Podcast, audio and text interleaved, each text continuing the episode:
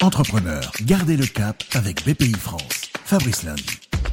Gardez le cap, vous, chef d'entreprise, vous nous racontez ce que vous avez mis en place durant cette crise pour trouver des opportunités. Nous partons en pleine nature, dans cette région de Vallon-Pont d'Arc en Ardèche, où pousse Garrigue, Chêne Vert, et c'est Claire Viano, la directrice générale de Melvita, marque de cosmétiques bio, qui nous y attend garder le cap pour nous, ça a été de ne de pas euh, arrêter notre activité totalement. Hein, notre usine de la Gorse, elle est restée ouverte. Elle a même, euh, elle s'est même transformée puisqu'elle a produit euh, du gel hydroalcoolique pour les personnels hospitaliers. C'était important aussi pour nous de pas totalement nous arrêter, et de continuer à justement bah, livrer directement à nos consommateurs via notre site e-commerce. Et on a aussi continué à prendre des commandes avec certains clients, pharmacies ou magasins bio dans lesquels on est par téléphone.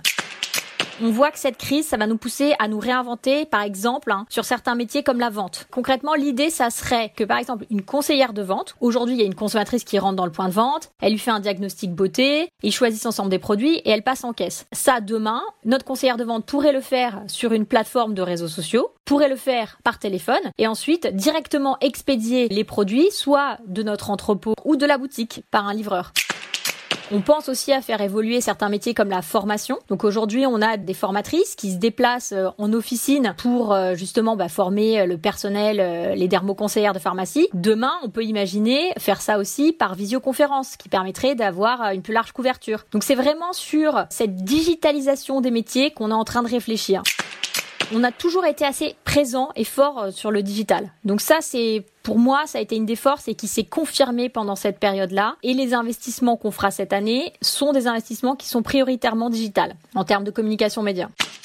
Ah oui, c'est sûrement le moment d'aller plus vite sur ce terrain. Merci Claire Viano, la directrice générale de Melvita, pour cet accueil dans l'Ardèche. C'est enthousiasmant, vraiment. On revient vite, ici même. Fabrice Lundi pour garder le cap avec BPI France. Retrouvez d'autres récits et toutes les infos pratiques sur bpifrance.fr et sur les réseaux sociaux de BPI France.